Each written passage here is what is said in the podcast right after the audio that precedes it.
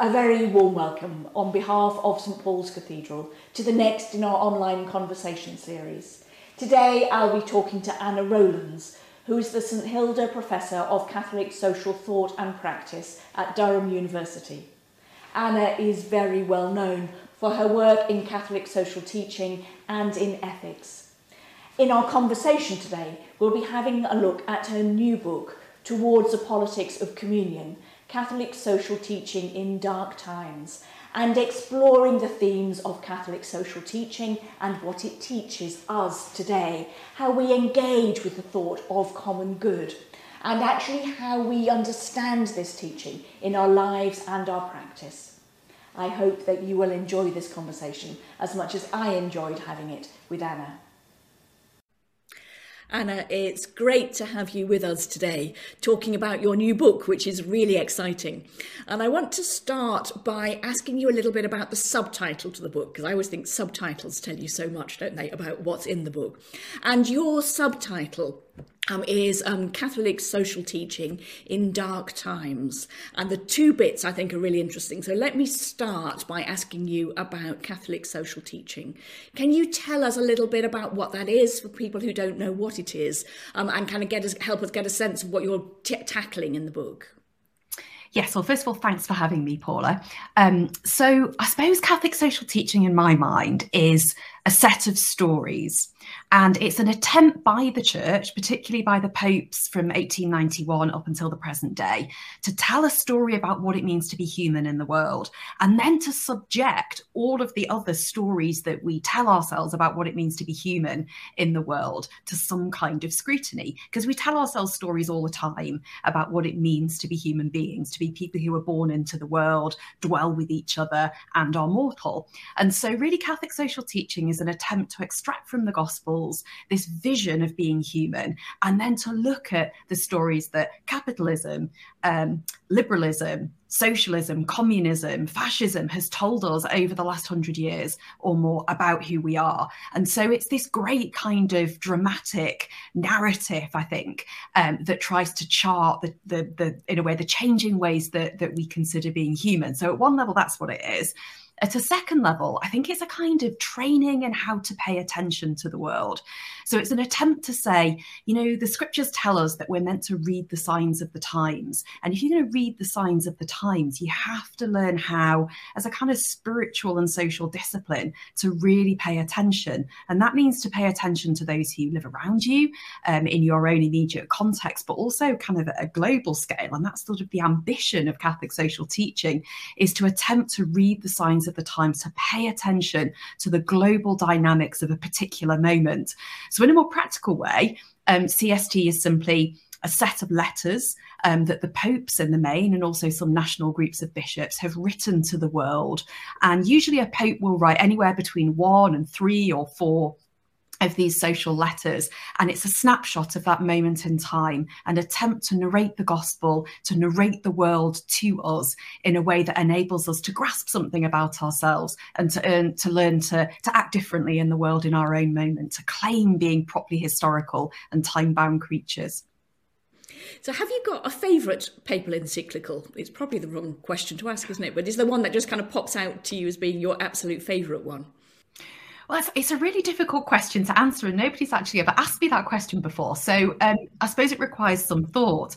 Um, I, I, mean, I had the privilege last year of working on um, Fratelli Tutti, which is the most recent um, of the social encyclicals. So I suppose that's both very uh, much on my mind at the moment and something that, for me, I had the chance of working kind of behind the scenes a little bit. I, I wasn't involved in writing it, to be clear, but I had a chance to be involved behind the scenes. And I think that there is something in this moment that we're living in now where I think there's so little thought leadership, really, so little vision that gets hold of just how challenging things are, but speaks genuinely um, of a passionate and clearly articulated alternative. And I think that's what Fratelli Tutti does. And it starts in a world, Pope Francis talks about dark clouds over a closed world. That's how he diagnoses the moment that we're in now. And he offers us this really kind of dystopian vision of the world that we live in now, structured by increasingly um, severe borders and restrictions, increased isolationism, uh, an increased sense of them and us, of real binary divisions in politics, and of a kind of closed mindset um, that he thinks is deeply worrying. And he counters that with a vision of the fundamental, um, unconditional relatedness of every human being on the face of the earth. We have a common creator and a common destiny. And what he wants to do is to use that storyline of a common origin and a common destiny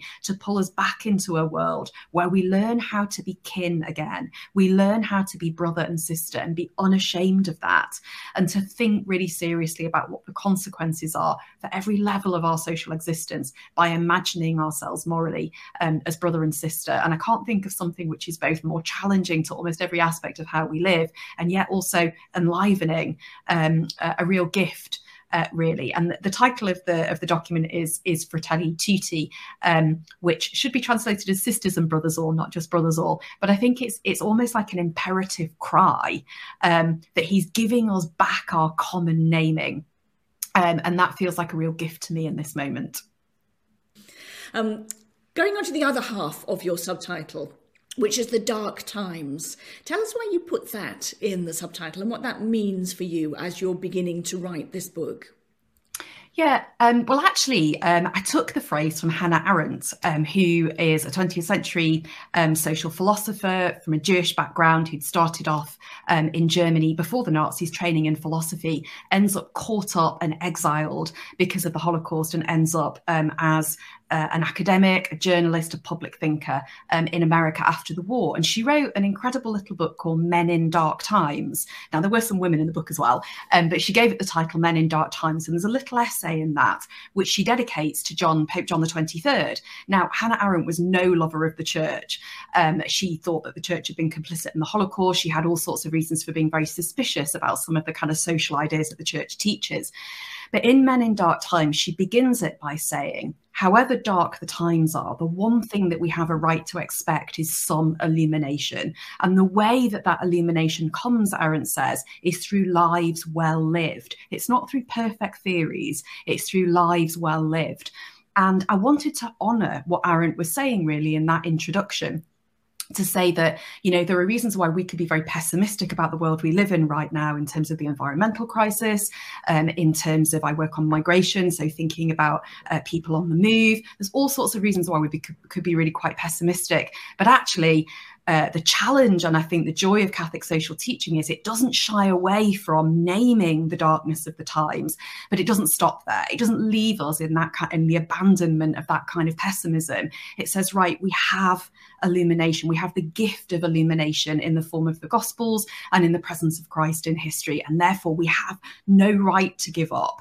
And um, we have to speak into this moment and to learn how to act well, not just perfect theory, but to live lives that illuminate and to allow ourselves to be inspired by the lives of others that illuminate. So the dark times in the title is not meant to be a kind of absolutely grumpy pessimism um, about the moment. It's meant to be a searingly honest appraisal of the world, but also the insistence that we have a right um, to expect illumination and a capacity to give and receive it it's really clear from the way that you're talking that this is a real passion for you. Um, all of us who are academics, we always kind of start with a passion, don't we? And then we kind of get into the academic field. Um, so why why this topic for you? What is it about CST that so inspired you to become so passionate about it? Well, it's funny how seeds that are sown in our childhood um, can take a while to come to fruition. And I first came across Catholic social teaching when I was part of a movement called um, the Young Christian Worker Movement when I was a teenager. And I was growing up in the north of England in a kind of Irish diaspora community. And both my northernness and my kind of diaspora Catholicism with a, with a kind of Irish inflection to it uh, are equally important, I think, um, for, for my growing sense of who I was. And we had a curate in our parish, um, and he was basically very young he was in his sort of mid 20s, newly ordained, and interestingly, he was deaf. Um, and he set up a group for those of us in the parish who were either young people in work or young people who were studying to come together and each week to read a section of the Gospels together and to talk about the things that had happened in our lives. And he used this method, um, this See Judge Act method of reading the scriptures together and really praying them, thinking about what we'd experienced in the world, read in the newspapers, um, experienced um, in, in school or college or in our workplace and to think about how to bring those two together. And he taught us the basic principles of Catholic social teaching. Now, at the time, I didn't really realize that I was being kind of schooled in both the methodology and the content of CST, but I was. And I think for me, that was totally fundamental. And I went off and I studied politics at university at Cambridge for my undergraduate degree, and politics was my great passion. And I never thought I would come back to theology. But by the time I'd got to the third year um, of my studies in politics, I'd kind of realized that all the deep political questions were really theological at their root. So I had, if I was going to think seriously about justice or freedom, these were all categories that really I'd been wrestling with in my early teens in that group. And so I thought to myself, hang on a minute, there's a kind of depth to this tradition that I need to go back and explore. And I began to do that gradually. And I suppose there were two moments where that really then intensified for me as a kind of core intellectual focus. One was the financial crisis um, and really beginning to think about where are the resources that enable us to think about a more virtuous economic model where we move ourselves from becoming kind of supposedly democratic consumers in both our market and politics model. Michael Sandel talks about this brilliantly in his 2009 Reith lectures. How do we kind of get beyond that model um, of having fused market and politics together into something genuinely more in service of human flourishing?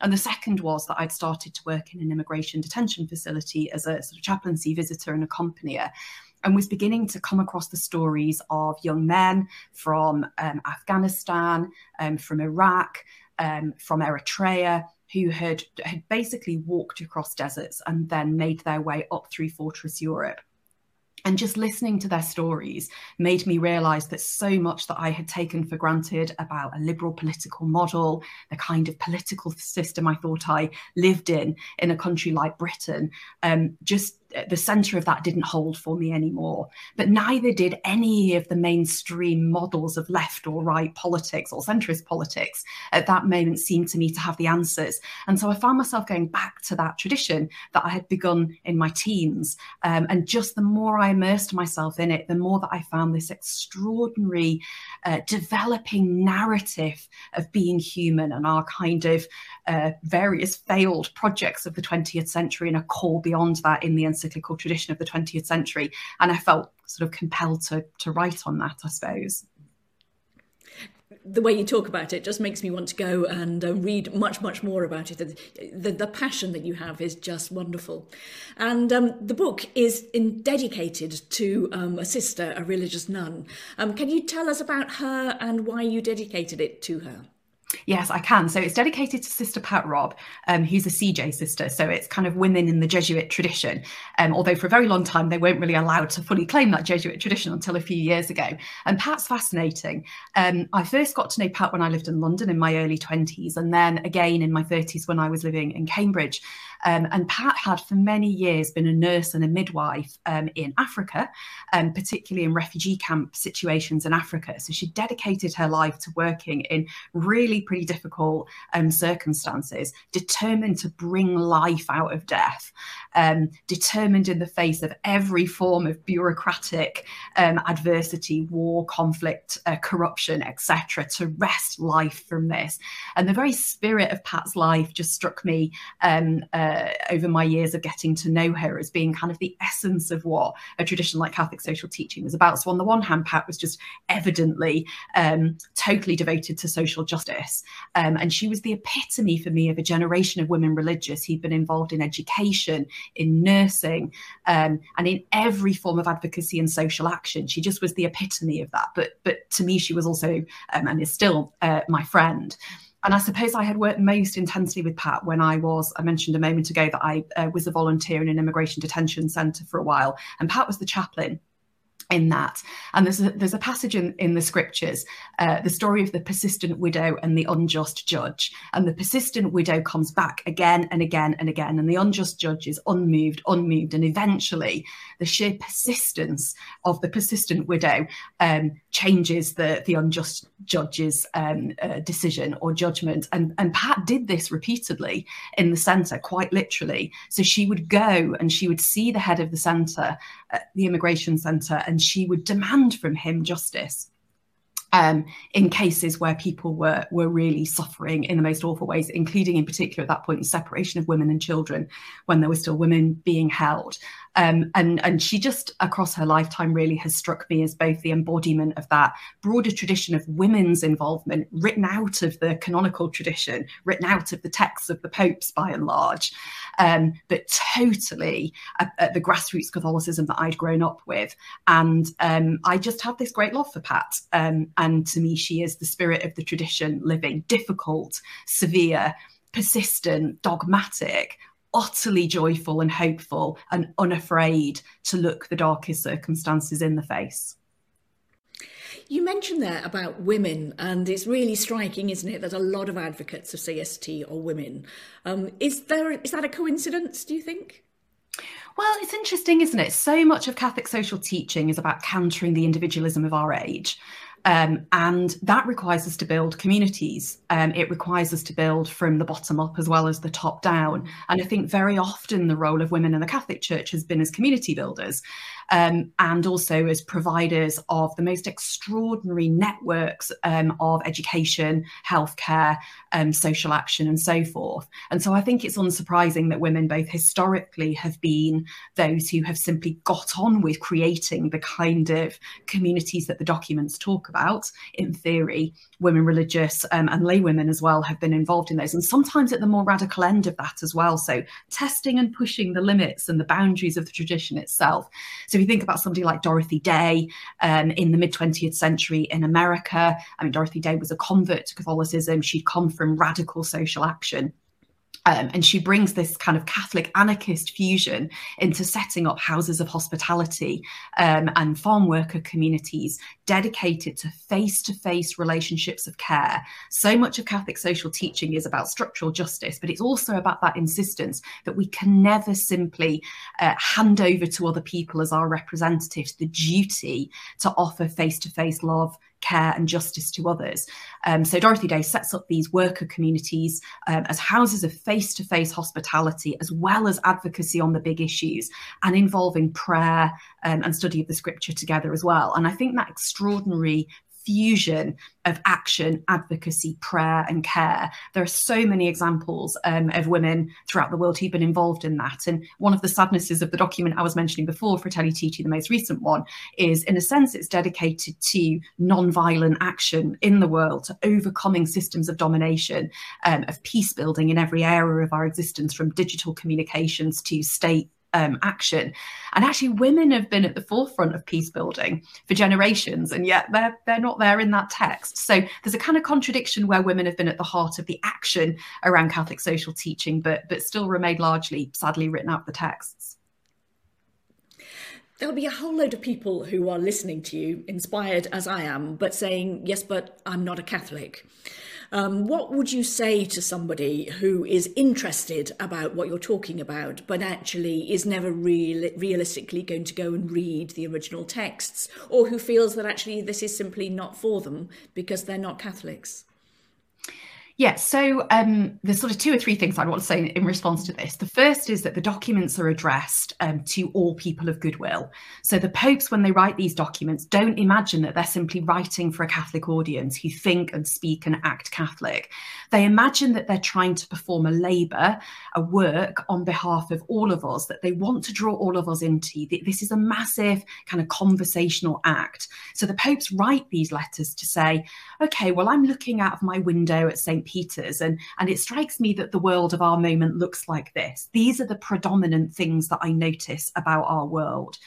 And so that requires a kind of response that's a communicative, a conversational uh, starter for 10.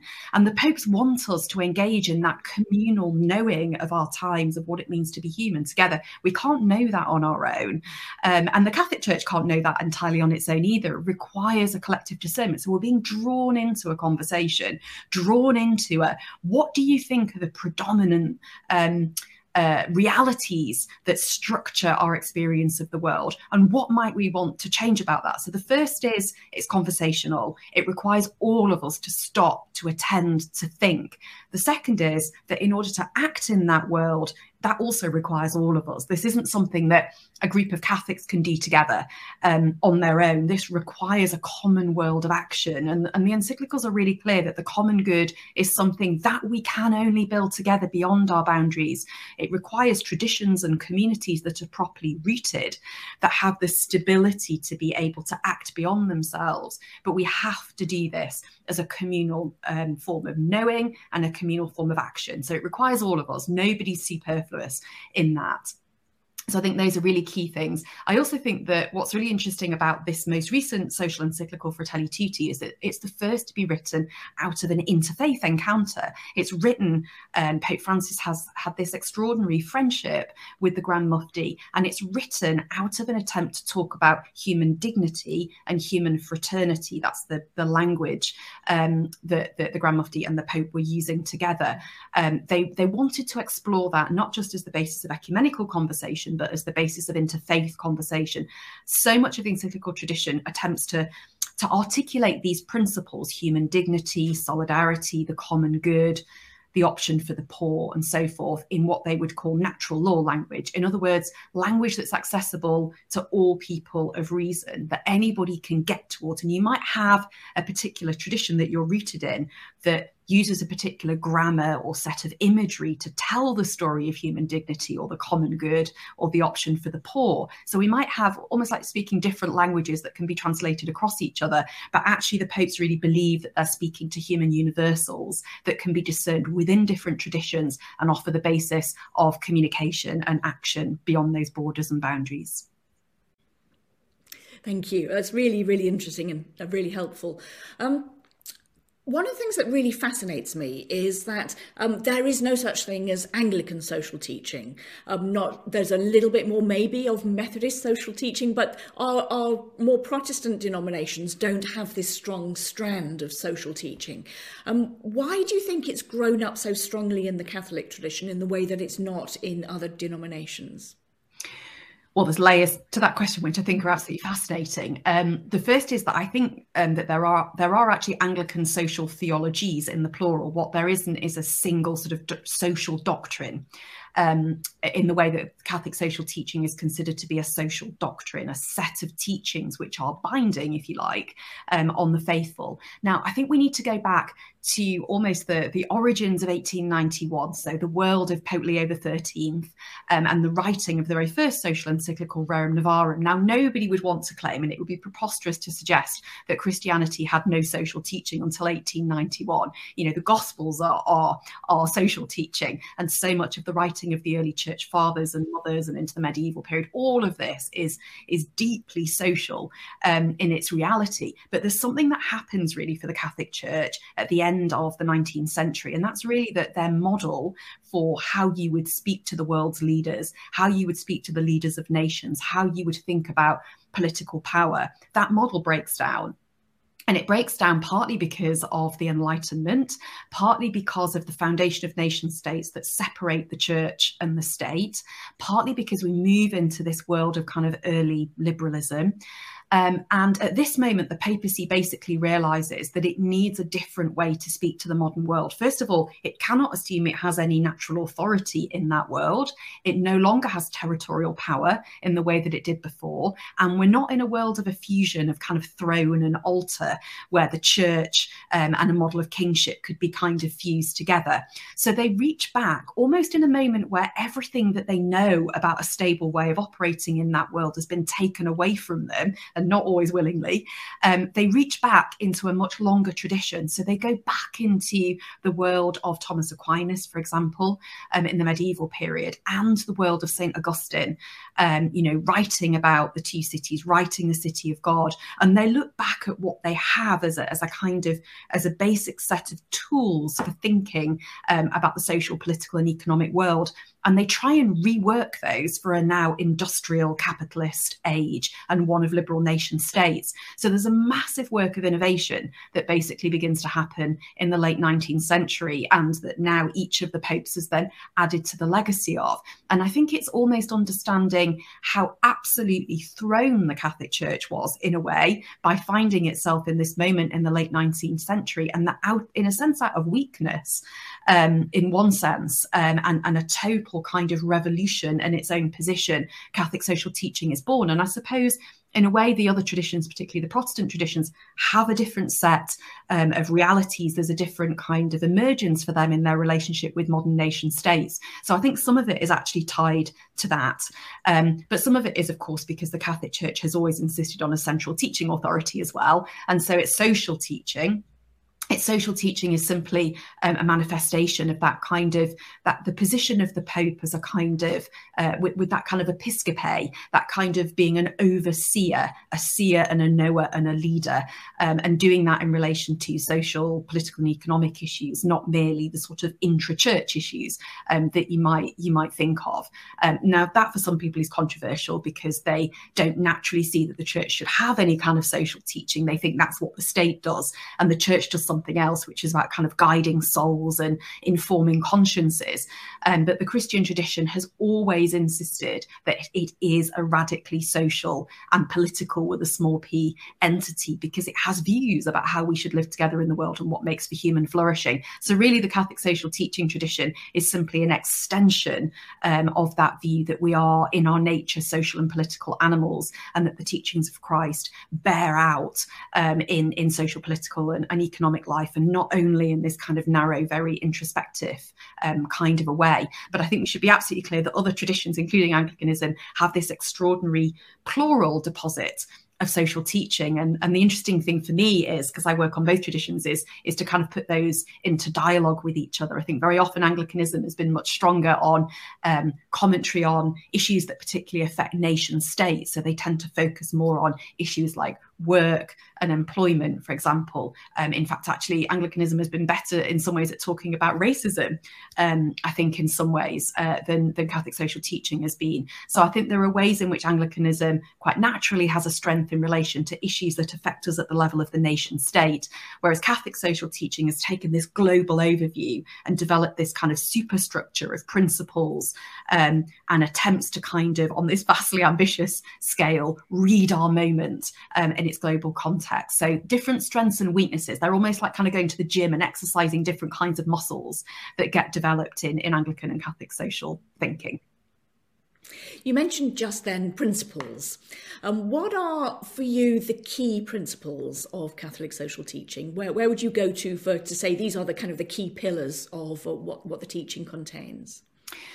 So, alongside that attempt that I was mentioning earlier, where Catholic social teaching is basically trying to read the dominant um, sort of storylines of what it means to be human in a particular moment, so how we relate to the environment or the economy or whatever, that we, we end up with these major sort of storylines um, about being human, alongside an attempt to track those the social teaching tradition also offers a set of principles which it kind of gives names to. And it doesn't sort of just do this in one go in 1891 and then it just stays still. What happens is it's like being in conversation. The principles develop iteratively as you try and put words to something and um, they then kind of develop and you develop a whole grammar around those ideas as you try and enunciate them and explain them to somebody else so it's a dynamic unfolding um, and uh, unending thing so the list of principles basically that would be accepted is the two foundational ones are human dignity the idea that we're made in the image of god we're bearers of human dignity and that that cannot be eradicated by anything that happens to us that dignity is innate in us but it's also something we have to struggle for. And I think one of the really uh, interesting contributions of Black theologians recently has been to take the principle of human dignity and talk about how dignity is found in the struggle for justice itself. Somebody like Vincent Lloyd, I think, has made really interesting contributions to the idea of dignity in struggle, um, not just as a kind of set status, uh, because we are in the image of God. He talks about that as a dynamic thing in history. The second principle is then the common good, so the idea that God is our common good, um, and that the common good is something that we have to strive and build together. So there is a kind of responsibility to build a common world, a common life, um, but there is already a common good that secures that, that common life. Um, and there's much more that might be said about that. Um, then the principle of solidarity, the idea that we're not meant to just have a general vague empathy for our fellow human creatures. We're meant to actually create structural ways in which we are able um, to seek the welfare of our neighbours um, and they us skills the principle of subsidiarity, which is, of, of, course, was killed, was totally slaughtered by the European Union process of using it as if it just meant sort of localism or federalism. Subsidiarity really is about a kind of mutual aid uh, that we have for each other and the importance of really making sure that power rests at the level at which it can best serve uh, human needs. So sometimes that means, and very often it does, keeping power and decision making as close to people's lives, the lives of those who are affected as possible. So the further away power power is from those who are really dependent on the decisions, the more uh, chance there is of a kind of abuse or a gap in terms of that power really serving people. But sometimes it also means pushing power upwards. So if you think about things like climate change or migration, we're never going to solve those only at a local level. It's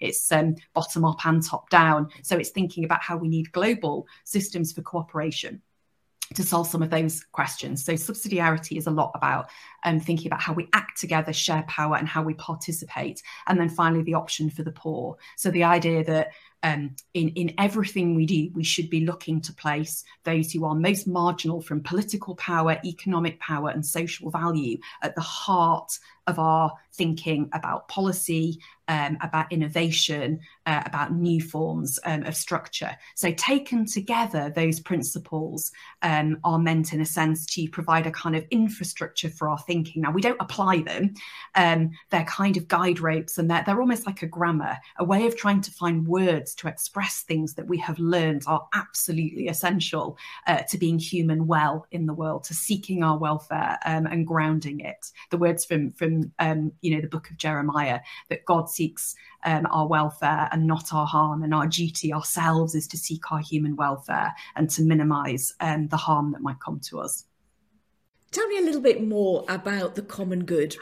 I think the common good is one of those principles that people feel particularly attracted to. What does it mean for you, and why is it so important, do you think? So, the common good is a word that we use, or a phrase, it's not a word, a phrase that we use quite often. And I think that the problem is that we often mean very different things when we use that phrase. So, very often when politicians talk about the common good, what they really mean is the national economic interest, for example. So, we're, we're, this is a policy for the common good. What we should seek is the common good. And then, very quickly, what follows from that is the idea of a certain set of privileges. Um, with a certain set of people who would be, who will be beneficiaries of those, so citizens in a particular economic register, etc. So politicians often use it in that kind of a way. Equally, political philosophers will use it in another kind of a way. So I referred earlier to Michael Sandel's 2009 um, Reith lectures, and he dedicated the last of those lectures, interestingly, to the idea of the common good. Now, the common good for him means something a bit like it did for Aristotle, which is the highest good of the political community being a citizen. So the thing that you that has most value in terms of a kind of social existence um, of a human being in time is to be a citizen to be a democratic citizen to be somebody who's forming political moral social judgments and values and acting for those in the world. Now i think that that's one element of the common good but i think the reason that we need a kind of gospel shaped christian view of the common good is that that view of the democratic citizen is just one corner of the field as it were, of the common good. So if we go to um, Augustine and the early church writers, and we think about the ways in which they talk about the common good, they do a really interesting thing. And what they do is they look at that earlier classical tradition that they knew very well, and they say, yeah, okay, so there is this thing called the common good, and it's the highest good you can achieve together. It's beyond just your own individual good or your private good. It's a good that belongs absolutely to you, but belongs to everybody. It's a kind of indivisible world that the human being is part of with others, this social reality. So they're, they're able to kind of honor what um, Aristotle meant by saying that, you know, being involved as a citizen on behalf of yourself and others is, is this common good world. But they took the Gospels and they said, okay, well, this isn't just about being a citizen. Well, not everybody's a citizen and has the luxury of citizenship, even in the world that we live in now. it's not just about being a citizen acting in relation to political structures. It begins with something more basic, which is to say that the world itself is given to us as gift. The world is our common good. God is our common good. And what we experience in creation is the gift of life itself, the gift of bondedness and relationship to others, and the gift of the care and responsibility of others as they have for us. Now, the common good passage that's used by so many of the early church writers is a really concrete text. So often the common good drifts off in a slightly airy fairy way in the way we talk about it now. But actually, for the early church writers, Matthew 25 is the common good text.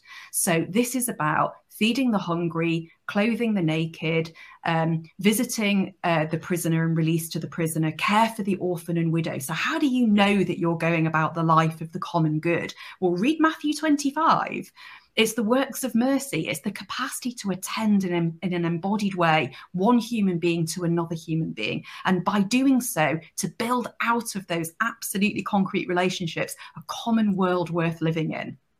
And I think that that demand for something beyond just disputation, beyond moral argument, because so much of the kind of common good of the political philosophers is still a slightly seminar room world um, of discussion and moral disputation. Now, absolutely, we need those public conversations about what's a life worth living? What does that look like? And we cannot think about a future beyond the climate crisis or beyond a crisis of human mobility and immobility or beyond the kind of models of inequality that structure our communities right now. We can't think of solutions uh, to any of those issues that, that avoid moral disputation. So I think somebody like Michael Sandel is absolutely right. But the common good from a Christian point of view is about so much more than it's a both and it's moral disputation, it's practical citizenship, but it's a world of embodied neighborliness, of learning, as Pope Francis says in Fratelli Tutti, how to become a neighbor to others in a never ending um, process which extends outwards through your lifetime. It's not an attempt to fix the category of neighbor and lock it down. It's an attempt to be invited to live a life in which those circles of neighborliness, of kinship expand through your lifetime, such that we come to know that we really are brothers and sisters.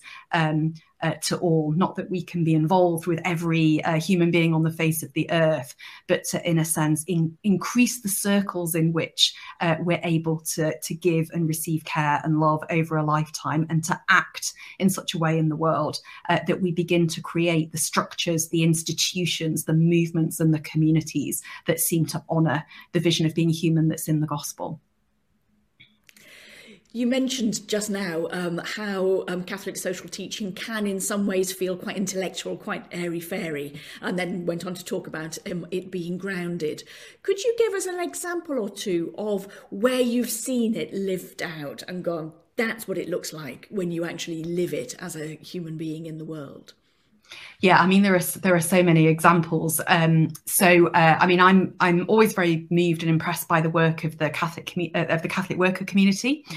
um, and the Catholic worker community was inspired by Dorothy Day, who I mentioned a little while ago, and that movement that Dorothy Day set up in America um, in the mid 20th century survives now and is now a global movement, and it combines um, houses of hospitality with advocacy work, with radical campaigning, um, and and that seems to me to be almost kind of the full fusion um, of that vision of living in every register from the immediate face to face to the most kind of structural level. Um, so, so I think the Catholic worker community for me are an example of that. Equally, I think um, there are a number of communities, uh, Catholic communities globally, who are acting in relation to uh, grassroots um, climate change movements, who again are trying to form at the most local levels ways of living in a more environmentally responsible way, but also um, campaigning um, on those issues as well. And I think anything that involves all of those levels of register, um, a capacity to live differently in the way you live your everyday life, to find ways um, of brokering relationships of neighborliness with others um, in locations, um, but also to, to stretch outwards, to be willing to think about the kind of structures and ideas that we live with generationally. They're deeply impressive. I spent about um, three years working with a Jesuit refugee service in the East End of, um, of London, and they accompany people living in asylum destitution in the UK in the London area, providing very basic uh, food, travel vouchers, accompaniment, prayer, legal advice, and so forth. But that ability to be a community that's utterly face to face. When I was interviewing people there, I asked them very directly, "Well, why do you come here rather than go somewhere else?" And people said, "Because here people um, address me by my name. I'm greeted by my name. The staff eat their food with me here, um, and yes, I'm also given the legal support and um, um and travel vouchers and so forth.